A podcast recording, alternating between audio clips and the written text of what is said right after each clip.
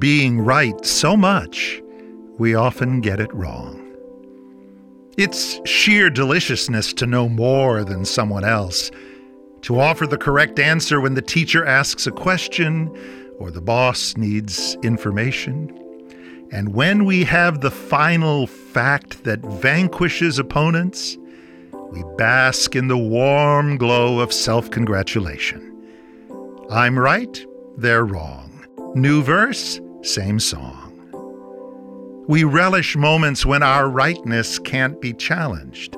They feed our central narrative of righteous pride in who we are, how well we have prepared. But imagine for a moment if Jesus had done similarly with us.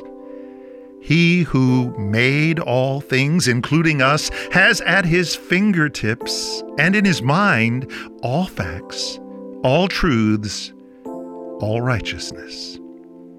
But still he stoops to welcome prodigals back home.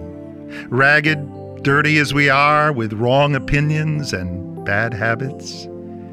For Jesus, being right also means being right with us, reuniting us to the love that will not let us go. In Christ, God was reconciling the world to himself, not counting their trespasses against them. Grace makes you right, especially when you're wrong.